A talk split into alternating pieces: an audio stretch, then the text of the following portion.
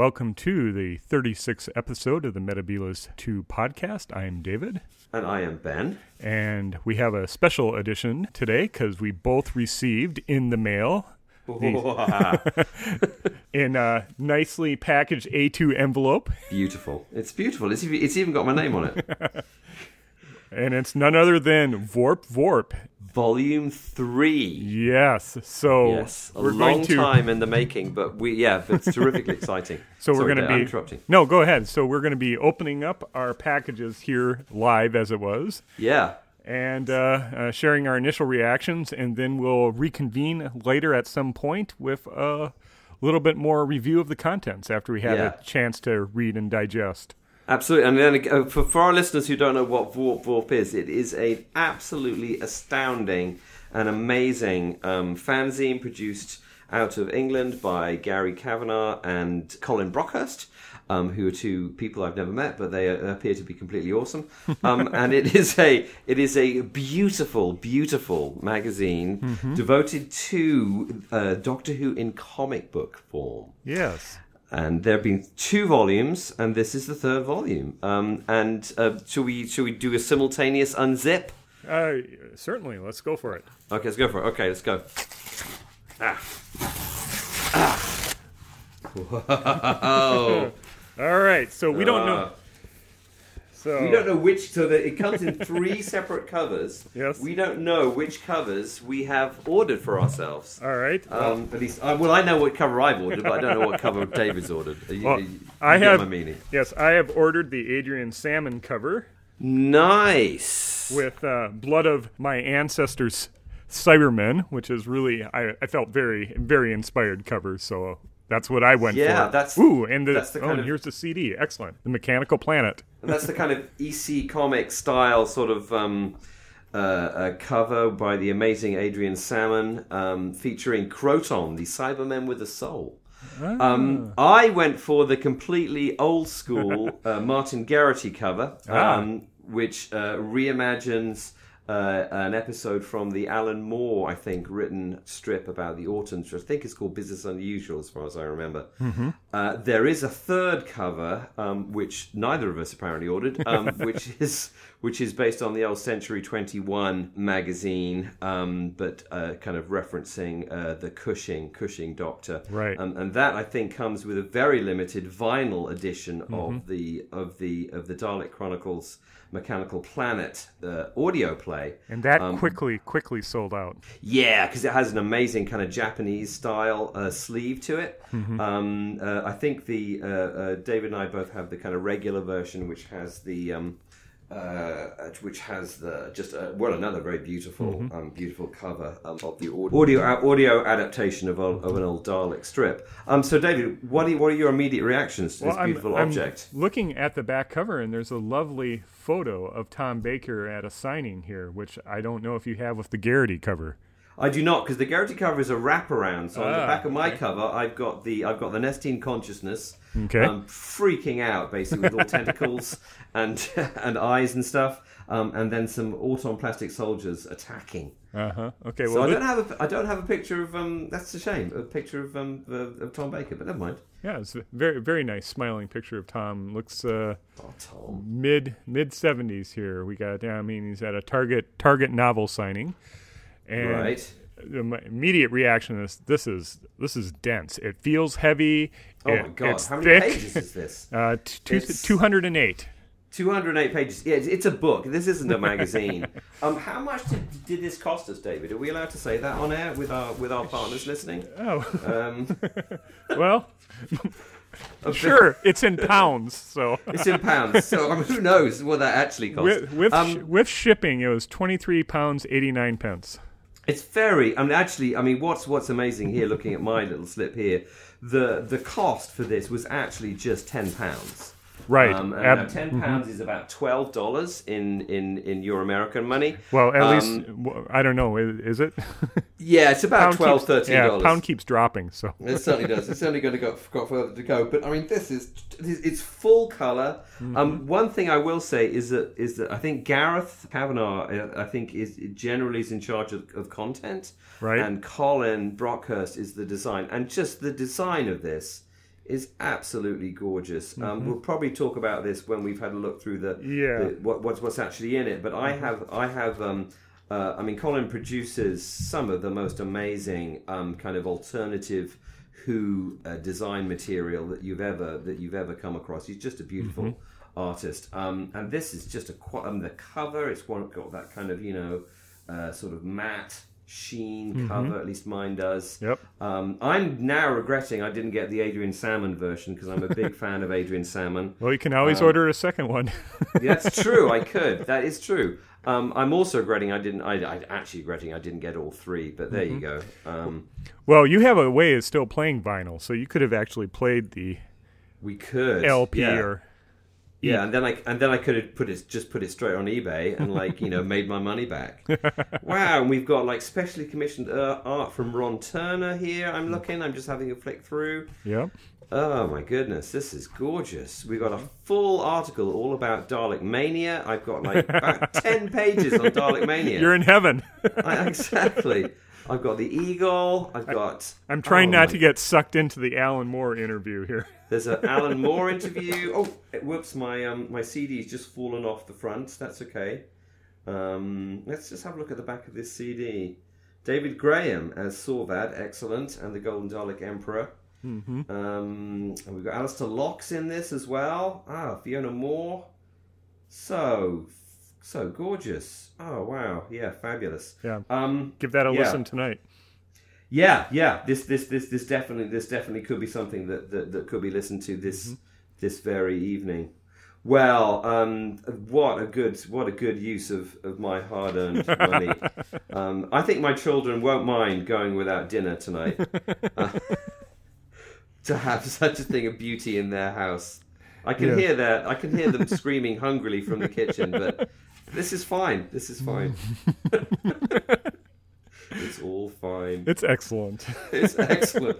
We've got an interview with Clayton Hickman. I see. Uh, what's so good about it? I'm just going to say that is that the there's an interview with Clayton Hickman, who is of course you know one of the I think the longest serving Doctor Who magazine editor, Right. and it's done in the style of Doctor Who magazine when he was the editor. I mean, there's such a close um, attention to design detail here, which is just a beauty, a thing of beauty. A thing What- of beauty is a joy forever. What page is the Hickman interview on? The Hickman interview is. Whoa, wait a second, I've just lost it because I flipped forward. It's 178. All right. Well, that's 178. That's how, that's how many pages does this have? It's extraordinary. Two, Oh, over 200 oh, and- pages. And the uh, the writer Graham Kibble White is the illustrator for the Wife in Space books. Oh, really? yeah, Ah, interesting. yeah. Which Yeah. which I just ordered the uh, volume with the Fifth Doctor stories in today, Oh, okay. so that's yeah. out for for those completionists. Excellent. We've got a John Burns interview. Good lord, this is what what a what what. oh wow! Did you? Oh, there's a little bit of the Beatles in here. Did you see that? Yeah, yeah. I think I think the the thing about the the, the Dalek Mania article is like compare comparing Dalek Mania with Beatles Mania because of course they were roughly um, Concurrent, yeah, contemporary. yeah. concurrent. Exactly.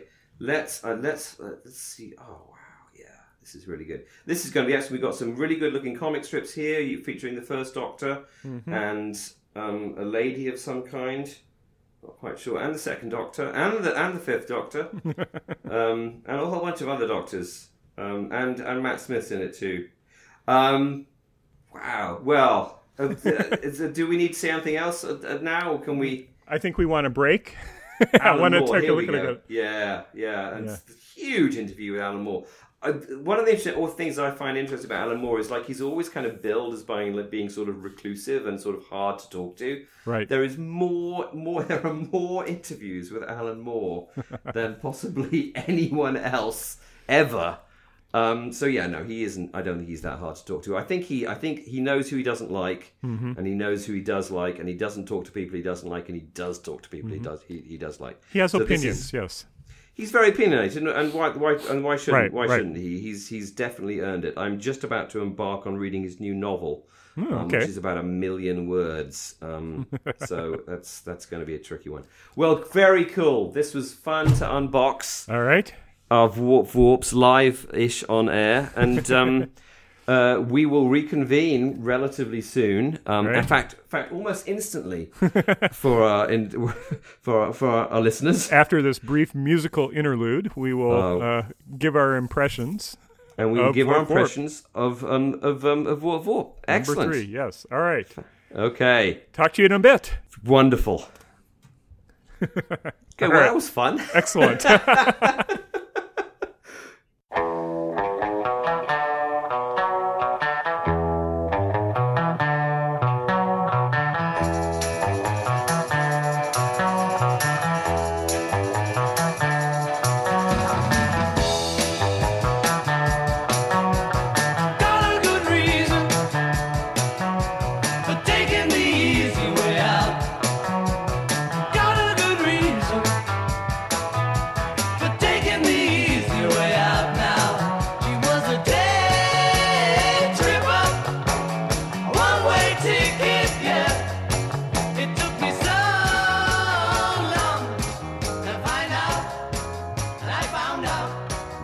Welcome back.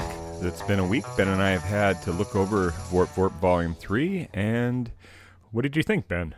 Well, it's it's it's only it takes almost longer than a week to look through. It Certainly it's does. A, it's a, it's it's one hell of a read. um, I I really only really just finished reading it yesterday. Oh, okay. Um, uh, I managed to um, also listen to the uh, Mechanical Planet, the Mm-hmm. free the free audio audio playlet, um, which also was awesome. And yeah, I mean, there's this is just.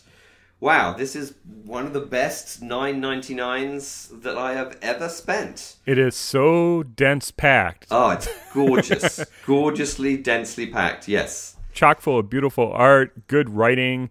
It's it's worth every every bit of the 10 pounds we spent on it. You know, you could spend twice as much and you still wouldn't have something as good. It's it's excellent.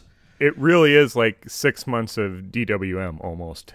Exactly, yeah. And actually, I mean, I enjoyed it more than a regular Doctor Who magazine because, you know, it was pitched, it's almost pitched directly at me. um, you know, obviously, there's, there's parts of Doctor Who magazine that, are, you know, are not other things that I'm maybe not that interested in, but this is all stuff that I just want to read. It was it was absolutely fantastic. You know, over half of it Dalek focused and Dalek Mania. Exactly, exactly, yeah. Before we get into it, what do you what did you think of the mechanical planet? Um, I enjoyed it. I mean, it was short because obviously, you know, the original strip is short. Right. It was great to hear those two actors. I'm going to forget their names, so I'm not. David Graham and them. Sasha Mitchell. you know, David Graham, of course, you know, a, a big Thunderbird star, Absolutely. and what and one of the original Dalek voices, and then Sasha, um, Sasha Mitchell, the woman who killed all of Blake Seven. who killed all of Blake Seven. So yeah, it's fact. I mean, you know, it's a it's a it's a free audio play, Yeah. and then of course when you finish listening to the play, then you have both of the actors are interviewed. Mm-hmm. Um, one by a Dalek and the other by a mechanoid. It's just, it's just fabulous. Yeah, that was it was a lot of fun, and I I did not realize how young Sasha Mitchell was. She turned 17 on her final day of filming of Blake Seven, man. Exactly. and I did not. I still I went back and looked at the final episode, and I, she just Yeah. She was a very very good actress, even even For that, then. for that age. Yeah. Yeah. So I really enjoyed the Mechanical Planet, Yeah. and I w- wish it was longer, and maybe they'll pick it up and ex- extend it on. I did. It did uh, encourage me to go dig out a copy of the Dalek World Annual from 1965 and see how much Alan Stevens uh, diverged from it, and he he certainly took he took the uh, Mechanical Planet comic strip as inspiration, but and ran with it.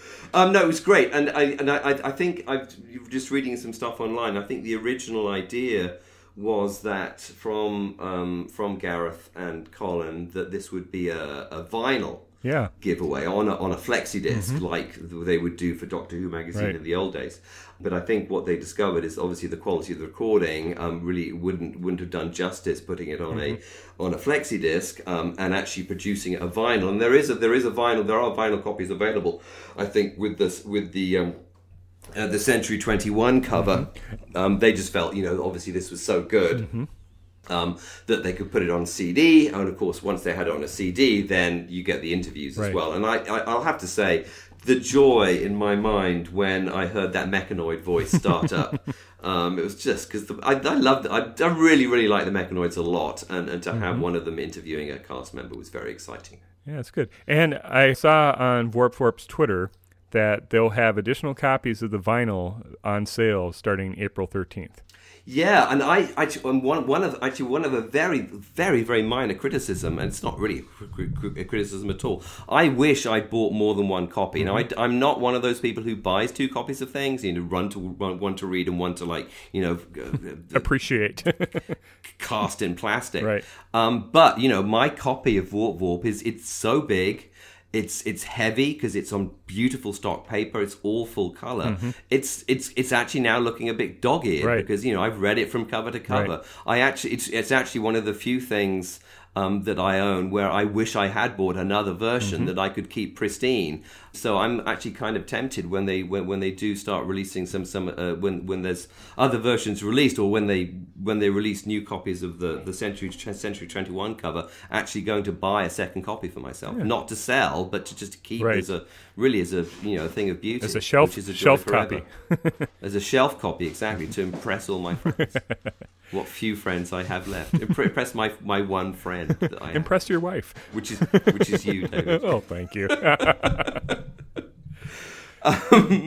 So uh, we were going to try and cover. I mean, it, it, there's there's there's so much Right. in this in this. Well, honestly, I think it's more than they, they're calling it a double volume, but with the my one niggle on this is the print is pretty small for my old eyes. Ancient ancient eyes yeah, and so I think if they printed this out at the font size of a of, of a trade magazine, it would be more than a double issue. I think you're looking at three or four, yeah, yeah. three or four issues. I mean, it really struck me. What it, it, it was like reading, um, and this is actually I feel the same about Nothing at the End of the Lane, which is another absolutely indispensable fanzine. Um, it was like reading an academic journal. It was like reading, you know, a, a journal of kind of research on a subject that you are really, really, really interested it- in. it is, and I, yeah. and I haven't got a kind of a buzz from that since you know I was at college, Mm-hmm. you know, and you were reading academic journals about things that you were really, really interested Right, in. and It's- this- it was it's it's awesome. And nothing at the end of the lane really is a good analogy for this because as Bignell's publication is focused on the television program itself, this is very focused on On the fiction. comic strips and DWM and Target novels. Right, right. And so it's a very nice pairing in the level and the depth of interviewing and research and affection and love for the material is very evident in every page. Every page, yeah. I mean, there is not a single page where you can't see. Well, just to paraphrase, to actually, no, not paraphrase. Repeat what you said. Um, every page has had love devoted to Mm-hmm. it. It's it's absolutely perfect. The whole, there's there's there's there's. Uh, I mean, I think one of the things we were going to try and do on the cast is kind of pick out things that we found, um, uh, you know, particular things that to, to praise Yes. about. Um, Vworp Vworp. I mean, my first thing to praise is just the design is just fabulous. Um, And the uh, and the yeah, editorial organization of it, it really flows. It's beautifully organized. flows oh my god! you know one article to one comic strip it flows just beautifully into each other and one particular night whether it's coincidental or intentional but the peter maddox uh, 4d jones daily express little segment almost Right. flows directly into the 4d more segment and it's just it it kind of sets you up and then even though 4d jones and 4d war uh, moore's 4d comic strip aren't linked in any sort of way. It just primes yeah. your mind for that kind of receptive, that continuity. it's beautifully done. I mean, it's it's it's part- it's. I didn't read it from cover to cover, from kind of page one to page however many, how many pages there are. I think it's almost two hundred. Two hundred eight exactly. Um, but you, you could you could read it, uh, you know, like a book. Mm-hmm. It is it has a, a, a such a well thought out structure. Right. Um, and and you know just just on the. You, and this is something I excitedly pointed out to my wife, and of course she she she feigned interest. Um, you know the, the the interviews that they have with the different editors of Doctor Who magazine. Those interviews are designed in the same design as Doctor Who magazine when those editors were in charge of the magazine. It's just it's just I mean that just kind of attention to detail in terms of design is just absolutely fabulous. And I mean, I think you know it could be it could be that only a a fanzine, which is something that's not for profit and is done for love, and is contributed to for love mm-hmm. rather than for money. Only maybe only a fanzine can be this gorgeous. If this was a kind of a for-profit book, a it would cost you about fifty quid, and b people wouldn't have the same level of, of contribution to it because you know this is obviously just a labor of love from everybody involved. Mm-hmm. And I you know I've had kind of off offline conversations with with people involved. And you know they have said you know this is this is something that you know we we just really wanted to contribute to because uh, Gareth and um and um uh, I keep forgetting their names. Colin? they're Colin Colin Brockhurst and Gareth Kavanagh. So um Gareth and Colin are just people who are just you know they they know how to do it right. And it's It's yeah, evident, fabulous. yes, evident in the Yeah, results. yeah yeah. So I, I was just going to ask, what did, what did you think of the Alan Moore interview? Did, any anything you learned or any insights? Um, not a huge amount new, I think, from the young man Moore there. Um, um, you know, I, I, I think I, it was interesting. I mean, I was. I'm very curious about Steve Moore, and he's been a he's a character that I've wanted to know about more. I've wanted to know more about for a while, um, and I think you know the relationship between Alan Moore and Steve Moore as uh, uh, writers for Doctor Who magazine and you know various other um, comic strips of which I'm a fan of. Right. Um, that was interesting.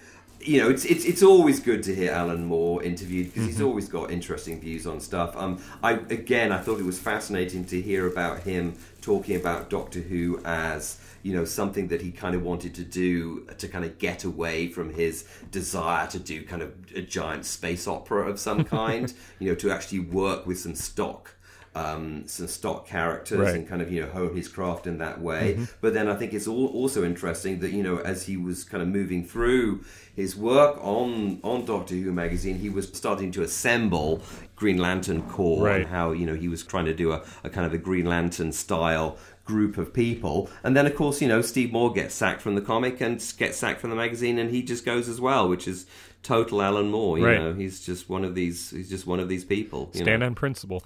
He's he's a he's a principled man, a principled man. I mean, what did you think? I, are you? I mean, I, I didn't actually know that you were you know kind of uh, a fan of Alan Moore, or kind of was into the kind of Alan Moore things. I'm more interested in if almost a, almost on a meta level w- what artists do in creation and their interaction with fans and uh, Right. Gareth is obviously a fan of Moore's work. Gareth Kavanagh is obviously a fan of Moore's work, and I thought it was a really interesting little bit of conversation that they had where Gareth was talking about the narrator in the Black Legacy strip that was in DWM Right.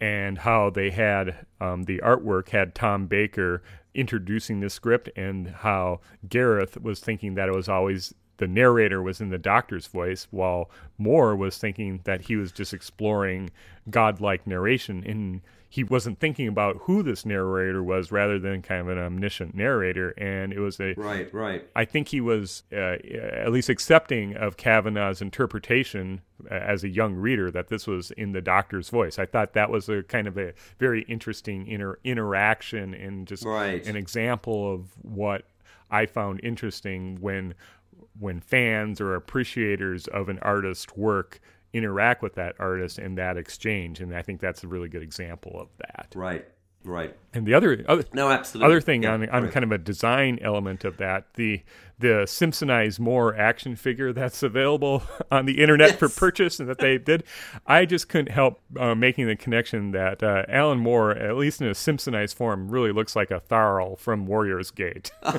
yeah, that's true. That's true. Alan Moore kind of is a Tharil, isn't he? Yeah, he's like a big hairy lion man. And Yeah, also interesting that uh, Celestial Toymaker was his favorite Doctor Who episode, and I wouldn't think that would be a very popular choice amongst much of uh, contemporary fandom. I mean, I think it's in- instructive, you know, because obviously, you know, I, I think I think very often with Who, a particular episode hits you at a particular time of life, and that you know becomes your kind of key episode. Right. Um, and I think it's that's that's possibly what happened with Alan Moore, and, and, and he's been very, you know, and he was quite candid in the interview as well. You know, he doesn't super doesn't really care for any doctors other than William Hartnell. But I mean, I think you know if you look at Moore's work on you know League of Extraordinary Gentlemen, or actually any of his work really, which is about the fiction of fiction or the reality of fiction, um, it's I think in some ways the Celestial Toymaker, which is about you know the the co-option of childhood uh, toys and childhood stories and games to in a kind of fiction world. It's not actually the land of fiction, but you know, it's it's it's it's kind of a, a precursor to that story. Um, you know, fits very well with kind of Moore's interest of of you know fiction being more real than reality itself.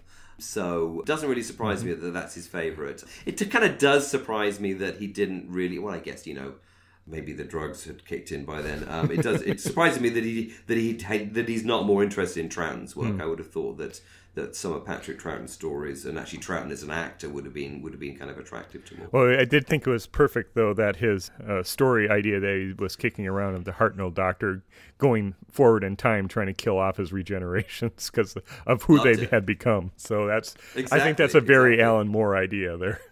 Yeah, yeah, yeah. oh, what did yeah, you think of the Andrew Cartmel trying to get uh, Moore to write for Doctor Who? I actually think that would have been a disaster, Okay. to be honest. Um, and I think Cartmel I would have agreed with you there. I think it's the sense Yeah, I and. I think exactly. I mean, I think I think it would have been very difficult to rein in someone like Alan Moore. I mean, I think it was hard enough, uh, as far as I remember. Pat Mills, who you know was the editor of 2000 AD, and you know started out Judge Dredd and all those great British comic characters. Um, he was tapped in the 80s to write a couple of stories for Doctor Who, and that basically didn't work out because you can't control Pat Mills, and certainly if you can't control Pat Mills, you certainly can't control Right. Alan Moore, um, and it I, that, that that just wouldn't have worked. Mm-hmm. I, as far as far as I remember, I think a couple of Mills's storylines have been adapted by Big Finish. Uh, but again, I mean, completely unrealizable on screen. Mm-hmm. well, you I can mean, do a I lot more with in- audio than you can do on on a television budget. That's it. I mean, I think it was instructive to, to hear about, you know, obviously the kind of touchstone for Moore's work in the 80s was, was the Ballad of Halo Jones. Yeah. Um, and, you know, to hear Cartmel talk about, well, you know, that was the kind of feel that he was trying to get mm-hmm. for Who at that time. You know, an ace as a particular Right. character, you know, someone who would, like Halo mm-hmm. Jones, kind of, you know, left her mundane job in space to go out and do something different in space. I think was, I think that was, um, that was very interesting. So, I mean, a very, very informative mm-hmm. interview. And Cartmel's casting of Halo Jones as Charlotte Coleman, I hadn't thought about Charlotte Coleman in almost two decades, and certainly not Right, since her death. But um, yeah, I agree with him. That that's a Yeah, good great. casting for Halo yeah, Jones. Yeah, I mean, I think I think we're still waiting for the for, you know the Halo Jones miniseries. I mean, that would be that would be a great so something so, so, so- Mm-hmm. yeah something great to see. Yeah, yeah. Um, I'm trying to a- another thing that I mean, just a really kind of minor thing that I was just overjoyed. In fact, I was so overjoyed. Um, I texted my friend Greg um, because this is a, and I think we've already had Yeah. Greg on this on this podcast um, because it's a, jo- a joke that we've shared together. it was so uh, fantastic to have a tiny little box out interview with Terry Nation's friend Tarrant. Oh yeah, which is the origin the origin of Tarrant. all all like the Tarrants that Terry Nation has done. all the Tarrants are based on this one Ur Tarrant. Um, who's just basically Terry, Terry Nation's mate, um, who they didn't really he didn't really get to say very much because obviously he's just Probably not much Um, to say about it. Graham Tarrant doesn't have a lot to say about Doctor Who, but he does acknowledge that he is the Tarrant from which all other Tarrants spring, um, which is just you're such a brilliant piece of kind of micro research. I don't know how they managed to work out that you know. I guess you know. Maybe there's a list of Terry Nation's friends somewhere on the internet. Like, oh, that's the Tarrant. We should interview him. But you know, there's just that, that just that level of research detail is such a joy, such a joy to get involved in. Yeah, that was fun. What did you think of the Dalek Mania focus, uh, like Tat Wood's essay? Well, That I was the Beatle one. usually enjoy Tat Wood. Mm-hmm. Um, I was a little bit disappointed Yeah, um, with that, and I'm afraid it was my one disappointment with a with with the magazine. And I'll, I'll, again, will now pull out my only niggle with the entire thing was it was a, a, a something that Tat Wood wrote, wrote, which I know 100% is incorrect. So at some point um, in Tat's essay, which is you know it's it's a long it's a long piece of writing, um, he talks about um, the Dalek death ray ice lolly, Yeah. Um, which, as any fool knows, added immensely to the myths of the Daleks um, by um, being an a an awesome uh, an awesome iced treat for children, and also having a wrapper that. Um, had various bits of Dalek facts on it, but Tat Wood says that it was an apple flavored lolly with a chocolate coating. Yeah. It was not apple flavored, it was mint flavored. And if I can just find it, I will read it out to you. Um, excuse me, it's on page 85, third column. Despite the bizarre product placement of Sugar Smacks in the second Cushing Dalek film, there was never a Dalek breakfast cereal, and it took until 1975 for an ice lolly to brand itself around them rather than just be a space rocket lolly with some Doctor Who cards on the wrapper. That combination of apple flavoured ice and chocolate fondant would have been a tough sell without an alien themed campaign. It was revived for the Phantom Menace. He's talking about the Dalek Death Ray um, there, and he's he's mistaking it for being apple flavoured. I'm sorry, it's, it's, it's just not right. So fact check, not right. So fact checked. There you go. Fact checked. Sad. Fake news.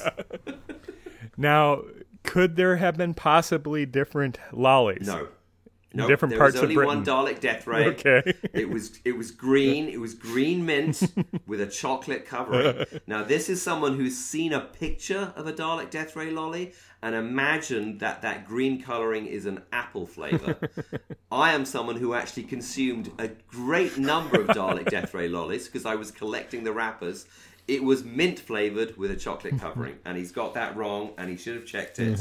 Um, and I'm sorry, Tat, if you get a basic fact like Dalek Death Ray ice lollies were mint flavored, then I find it hard to trust anything else you write. Okay.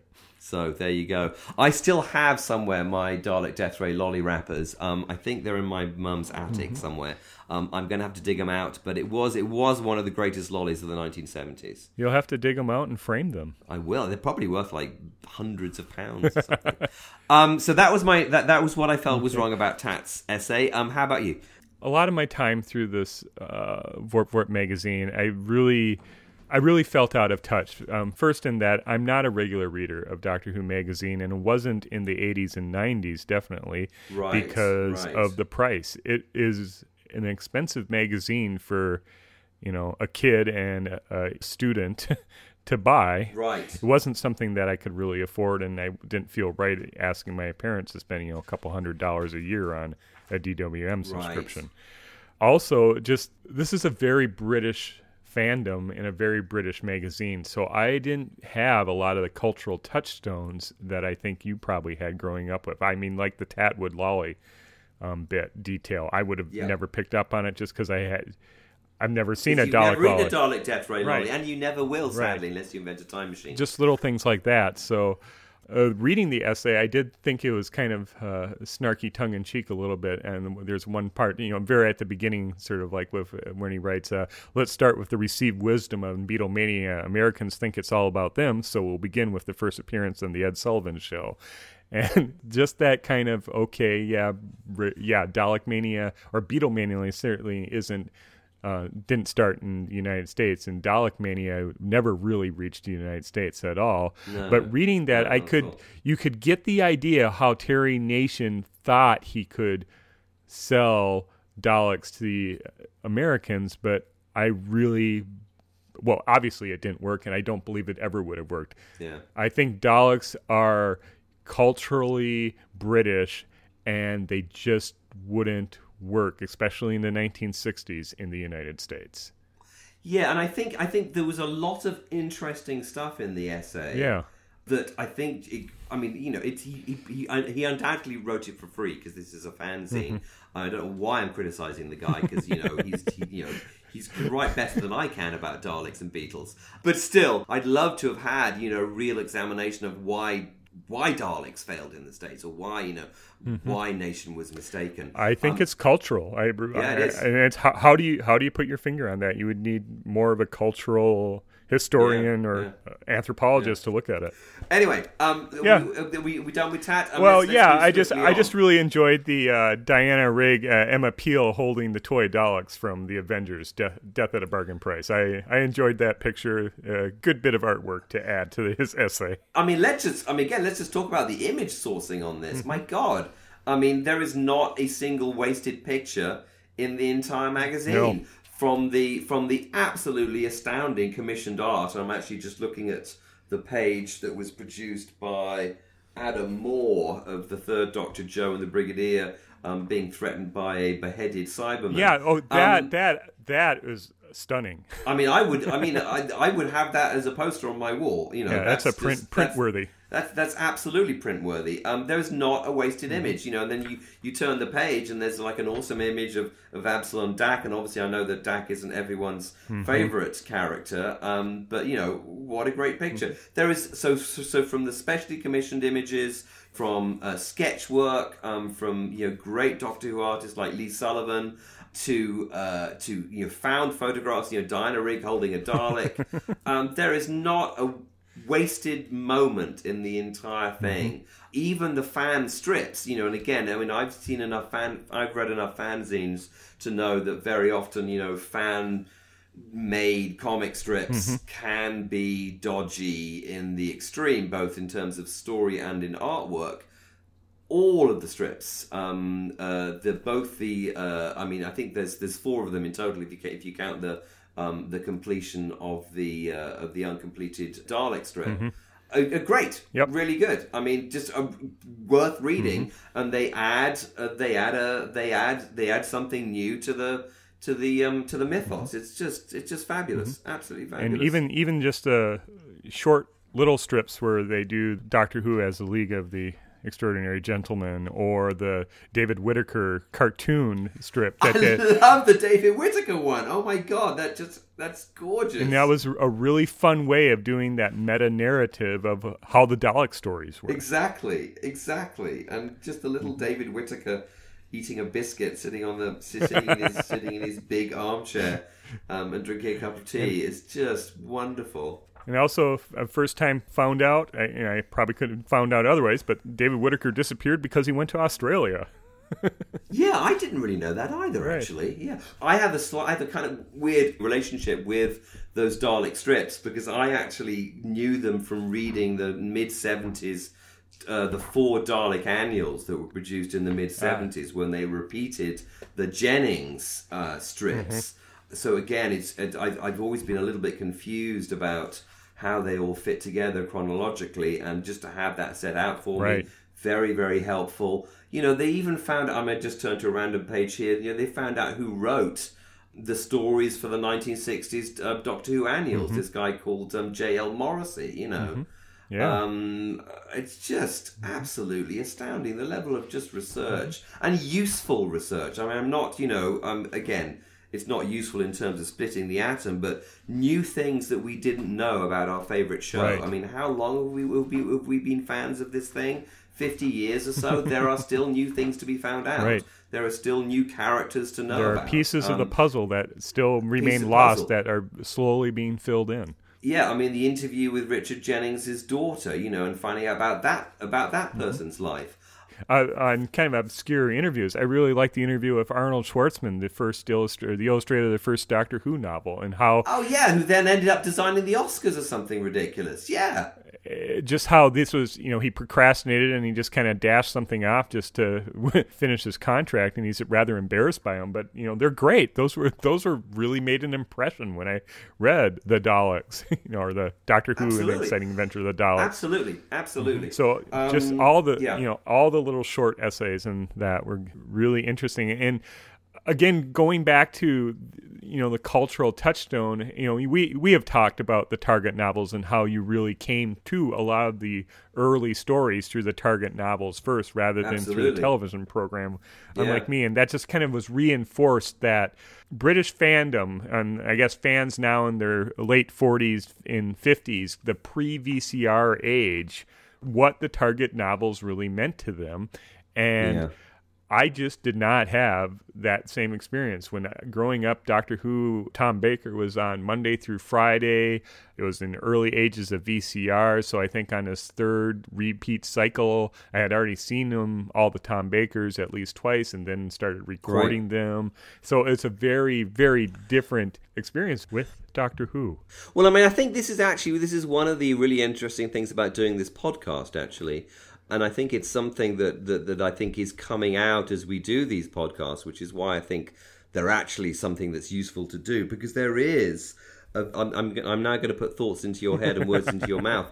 Um, I, I would have said that you know that, that your experience, re, you know, you you reading a magazine, a fanzine like Vworp Vworp, you know, probably does give you like a, a really, a, you know, a different perspective on how this show, which is beloved in in two countries, well, Around the world. across the world, ar- around the world. But you know, the the way that Doctor Who was consumed and the way it's kind of formed within culture.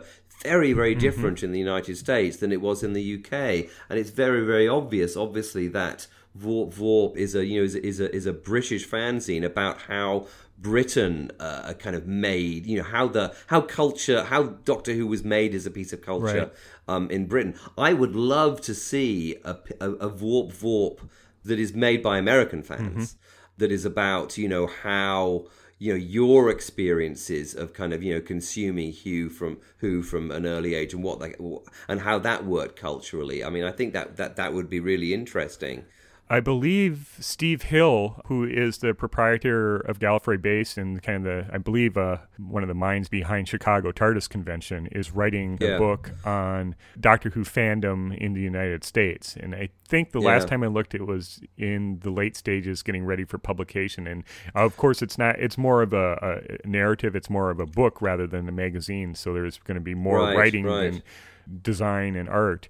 But it that may have a similar take. I, th- I mean, I think that that would be very, very interesting to me, and I think in a similar way that possibly Vworp Vworp is interesting to you, Yeah. because it gives you an insight into you know the way this cultural artifact was formed, um, which is which is very, very different. Right. You know, very, very, very different, and and how you know who in the UK intersects with a whole bunch of other kind of you know interesting British pieces of culture like Alan Moore. Right. You know, I think it's extraordinary. Mm-hmm. You know that you know Alan Moore, who's he, you know, he's one of the most important comic book writers, and maybe one of you know an an important writer of the 20th century.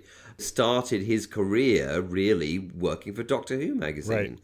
And you know has continued an interest in the show because I mean, basically Alan Moore's interested in everything. You know, there isn't anything that he doesn't want to involve in his fictions. Um, but you know, he's continued that interest over time, and I just love the idea. And this is so strongly comes out with a fanzine like this of Doctor Who being this kind of core sample of of culture from you know 1963 all the way up to 2017 and by examining every aspect of who over that 50 plus years you actually form a very very accurate picture of british popular culture.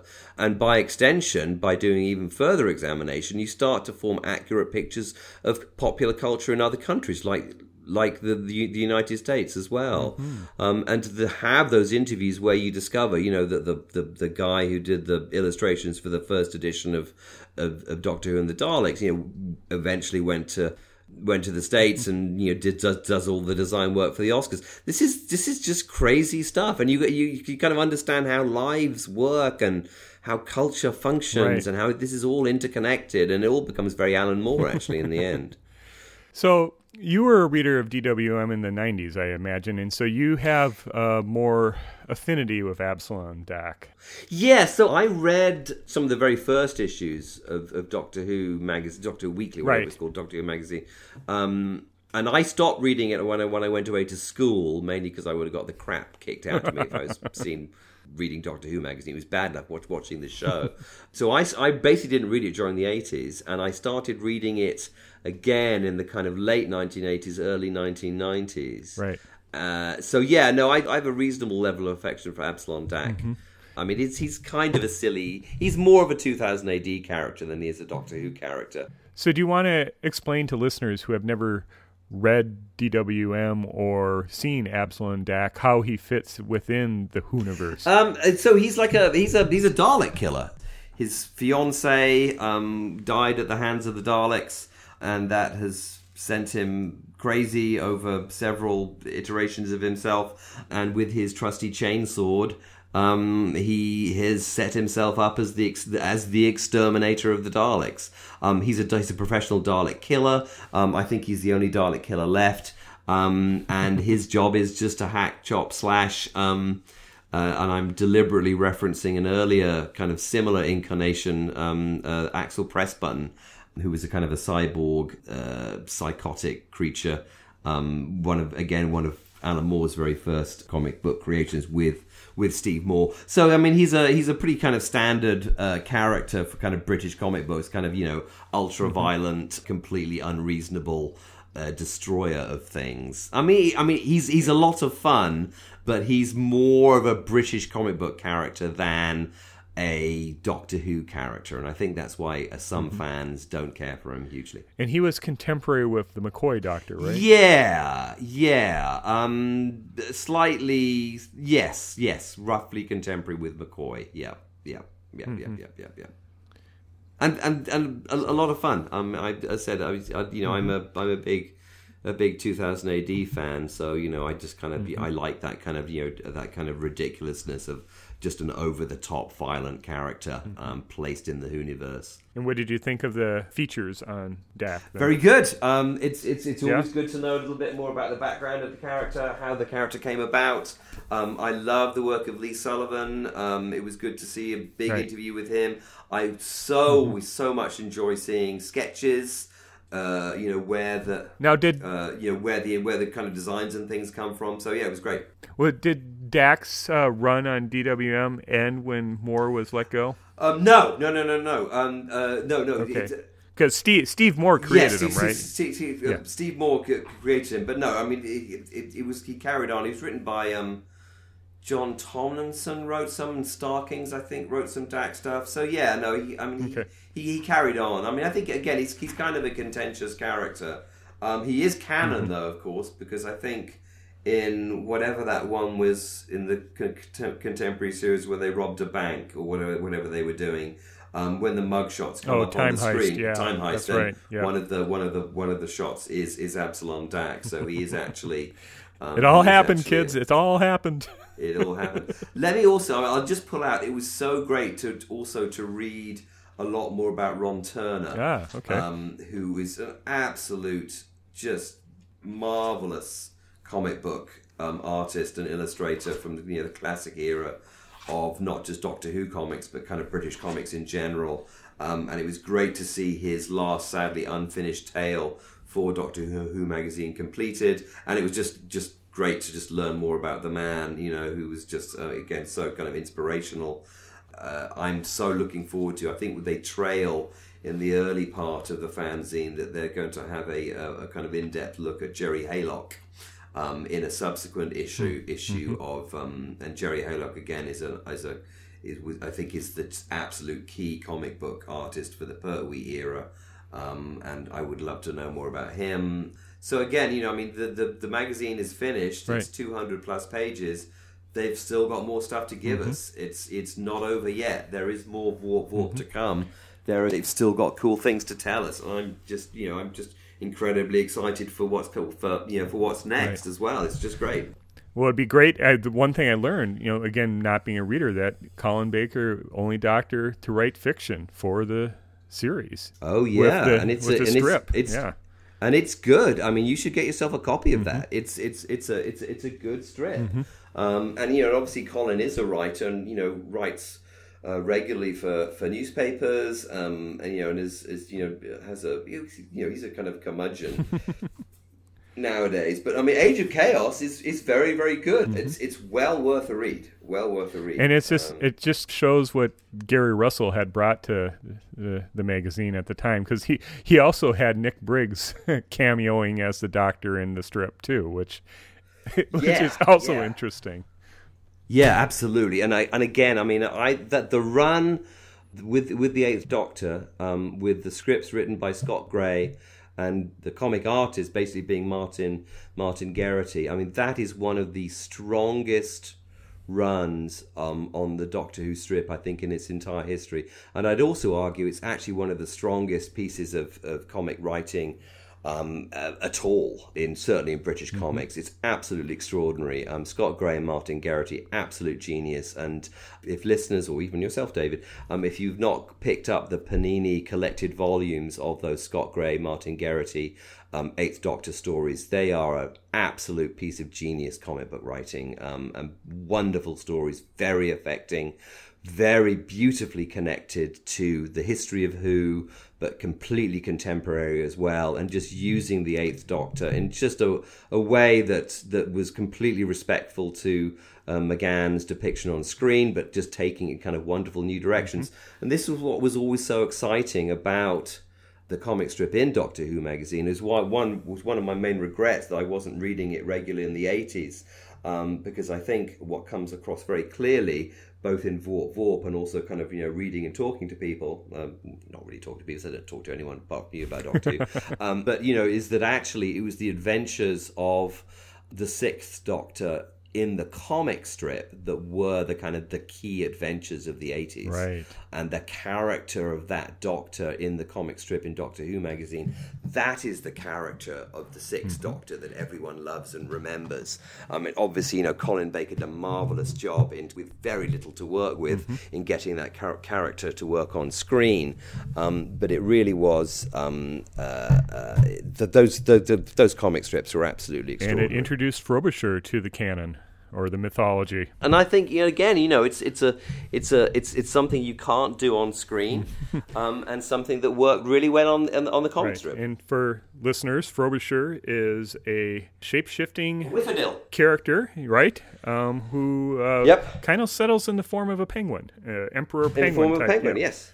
Yep, yep. I mean, technically, he's a, he's a he's he's his alien race is Whifferdill, and he's a yeah he's a talking penguin. um, but he can he can morph into pretty much anything. Right.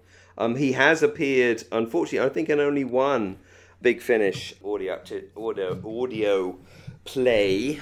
Um, but yeah, he's a great character. I've always liked Frobisher. Mm-hmm. Now, so I don't know if this is an in joke or what, but they have a picture of Frobisher saying John Priddle hates me or Priedel hates me. Do you know anything going on with that?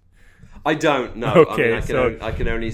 They have Predel writing about you know how he doesn't like shapeshifters in general, Mm-hmm. uh, but I don't think anyone can really hate Frobisher. He's just a really good character um, and a great companion for the Doctor. Mm-hmm. Great, great companion for the Doctor. And I enjoyed having a little Kroton cameo, a couple panes from a Eighth Doctor strip of uh, Adrian Salmon illustration there. Oh yes, page one sixty nine. That was nice Oh to my see. goodness, yeah, And- yeah. Again, I mean, an Adrian Salmon, absolutely superb artist, Mm-hmm. and his work with Alan Barnes on the the Cyberman, the kind of Cyberno- Cyberman mythos. Um, one page strip um, again in the 90s. Some of the greatest comic book uh, art and comic book storytelling um, that, that has ever been created in British comics. I'll have to say I'm so jealous of Alan Barnes. He both he both got to edit both 2000 AD and Doctor Who magazine. I mean, talk about like putting yourself Dream in the jobs. center of like yeah British fandom of things that are great. Um, Alan was right there basically, but no, I think he was the writer with Ade Salmon on that one, and Aid, Adrian Salmon is just an, an amazing artist. Mm-hmm. Yeah, I also also like the the pull out section or the little um, pull out box with Sophie Aldred talking about her one issue stint as an editor of DWM. That was fun too. and it was fun. Yes, I mean, I still have. I mean, I still have. I mean, I have. I think I pretty much got every every issue of Doctor Who magazine stashed away somewhere. Um, I mean, I started really collecting them in the early '90s, and then I kind of back collected through to the '80s um, to the first issue. Um, but yeah, no, I, I remember the Sophie Aldred issue quite well. Yeah. And ki- kind of wrapping up, with- um, Clayton Hickman's was the last editor uh, in the layout of the magazine, Yeah. and I thought it was a very interesting article. I follow Clayton Tw- Hickman on Twitter, and he's very Right. very prolific tweeter, mostly of classic pictures, and um, that's kind of interesting. But I thought his uh, you know uh, his initial anecdote of Anthony Ainley playing mind games with him, and then RTD later imitating him in uh, the master's voice with Clayton Hickman come to the front and stuff like that. I thought that you could you could really you could you could picture you could picture all three people and the Exactly. the type of thing and. I thought it was also interesting to learn uh, how he at first turned down or went with a different person for an editor rather than Tom Spilsbury, and how uh, Spilsbury accepted the job even though he was the second choice. Yeah, yeah. It was also interesting that everyone, every one of those edit- editors that they interview says, you know, they've they have no bad things to say about being editor of Doctor Who magazine. You know, it's Says just it was the greatest. It was the greatest, funnest job. I think it was really, really interesting to talk about the difference between editing the magazine when the show didn't exist, Right. um, you know, uh, to to the you know, I think what is a very very challenging job, um, which is producing the mag. Actually, I think it's more challenging, um, to producing the magazine nowadays, where you have to represent a far greater breadth of fandom, Mm-hmm. um, and you are really curtailed by you know the show isn't on very much, Right. and it's really only on for two or three, you know, three or four issues of the magazine. Mm-hmm. Um, and I, I thought that was very, very interesting to hear about. And we just sort of about Alan Barnes talking about, well, you know, when he was editing the magazine, you know, he was editing it for, for basically people who like Doctor Who, which is a very, very small section of people. um, and they could, you know, could basically do what you like because um, it, it was kind of a complete freedom to kind of play in that sandbox of Who. Right. Which, you know, of course, nowadays I think is it's it's obviously I think the program obviously RTD was a is a huge supporter of the magazine and still is Mm-hmm. a supporter of the magazine. I think Moffat, you know, is a slightly more circumspect and careful character. I think it's more a part of the job for Moffat. Yeah, yeah, and, and Moffat's obviously a very different kind of person than RTD, and you know why should he be the same? Right. I'll be. It'll be very interesting to see how you know how uh, how uh, how Chib how the Chib um, Interacts uh, with- relates to the right. magazine. Yeah, Yeah, I, yeah. Mean, going back to, I, I liked, uh, I liked the story that Hickman related when he told RTD that he was leaving the magazine, and just, I thought the words that Hickman said that RTD conveyed were very, very, very supportive, and I'll just quote it, like. Um, I can't do an RTD voice, but it's like, ooh, that's the best thing you could have done. I love it when people change their lives. I love it when they make decisions. They leave things they love and they go on to do different things. That's bloody brilliant. I'm so proud of you. And that's, it's just really nice to have that kind of support from. Obviously, Clayton Hickman admires RTD, but you know, many people admire RTD, and just to have that that affirmation of a decision that was a hard decision, I think, to make hard decision to make. Yeah, that yeah. very positive and it just shows the type of character that that uh, speaks to the character of RTD as a person and I thought it was a really nice anecdote to relay. Yeah, and I think actually what it does, it connects into. I mean, obviously for for whatever reason, I mean, they didn't have an in depth interview with Gary Gillatt. Um, maybe you know Gary didn't, did, wasn't wasn't available, or maybe they're saving you know Gary for a, a, a future issue. But I mean, again, one of the one of the touchstones um, of of Gary's era is the that series about the fan gene, about you know being a Doctor Who fan. Um, and I again remember reading that, and you know, one of the strong things that come out, comes out of those those series of articles, you know, clever people like clever things. Um, and you know, uh, do we like Doctor Who because it's good, or are we good because we like Doctor Who? And it's it, it's really, uh, you know. I, th- I think there's a synthesis here, and this really comes strongly out of Vworp Vworp. It comes strongly out of the interviews in Vworp Vworp. It's, it comes out of the out of this fanzine as a whole that you know Doctor Who fans are basically awesome, good people. and not only do we like a great show, but we are great ourselves. Um, and our goodness means we like a good show, and the show is good because we like it. And it's you know that's not to be superior about other fandoms or superior about other people, but you just get a general sense from a fanzine like this that this is a these we this is a good bunch of people. Um, we're not bad people. Um, uh, you know, it- Not it- not trying to be gatekeepers or control anyone's experience, trying to they're more to celebrate everyone's experience. Exactly, you know, and we're not, you know, we're not on the terraces every Saturday picking a fight with the other team. You know, I mean, we're, we're these are, with this is this is a, it's a, I have to say, you know, I mean, in a ten thousand years from now, when you know a time traveler looks back on artifacts of early early twenty first century culture, he will find that the best people of our culture were Doctor Who fans, um, and and and that is exemplified by this fanzine, and which is why you should all go out and buy a copy, and why I will be buying myself a second copy. Okay, well that's a great place to leave it for tonight.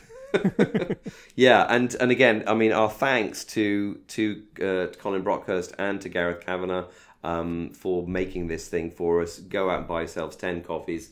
Um, go out and buy the rest of Colin's stuff. He does amazing design work. Um, uh, yeah, they're great people, and this is a great fanzine, and we're very, very lucky to have it. And we're, we're, we're lucky to have this show that we love, and we're lucky to be the, the kind of people that we are. Excellent. All right, so so next week I think we'll pick back up with our look at our lady companions as we count down the days till the series 10 with Still series the 10, final season of Peter Capaldi. Excellent. And um, so, yes, so thank you very uh, I, I'll do the sign Okay. off. Um, if you if you have been, thanks for listening. Um, I have been Ben. And I have been David. We'll see you next time. Excellent. Farewell. Música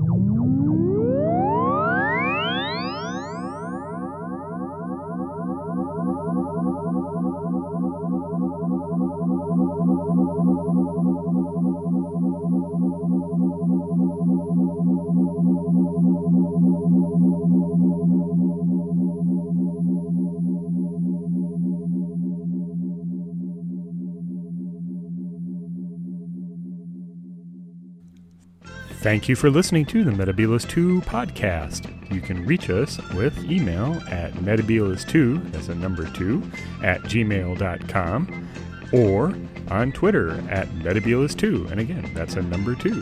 Hope to hear from you. Bye.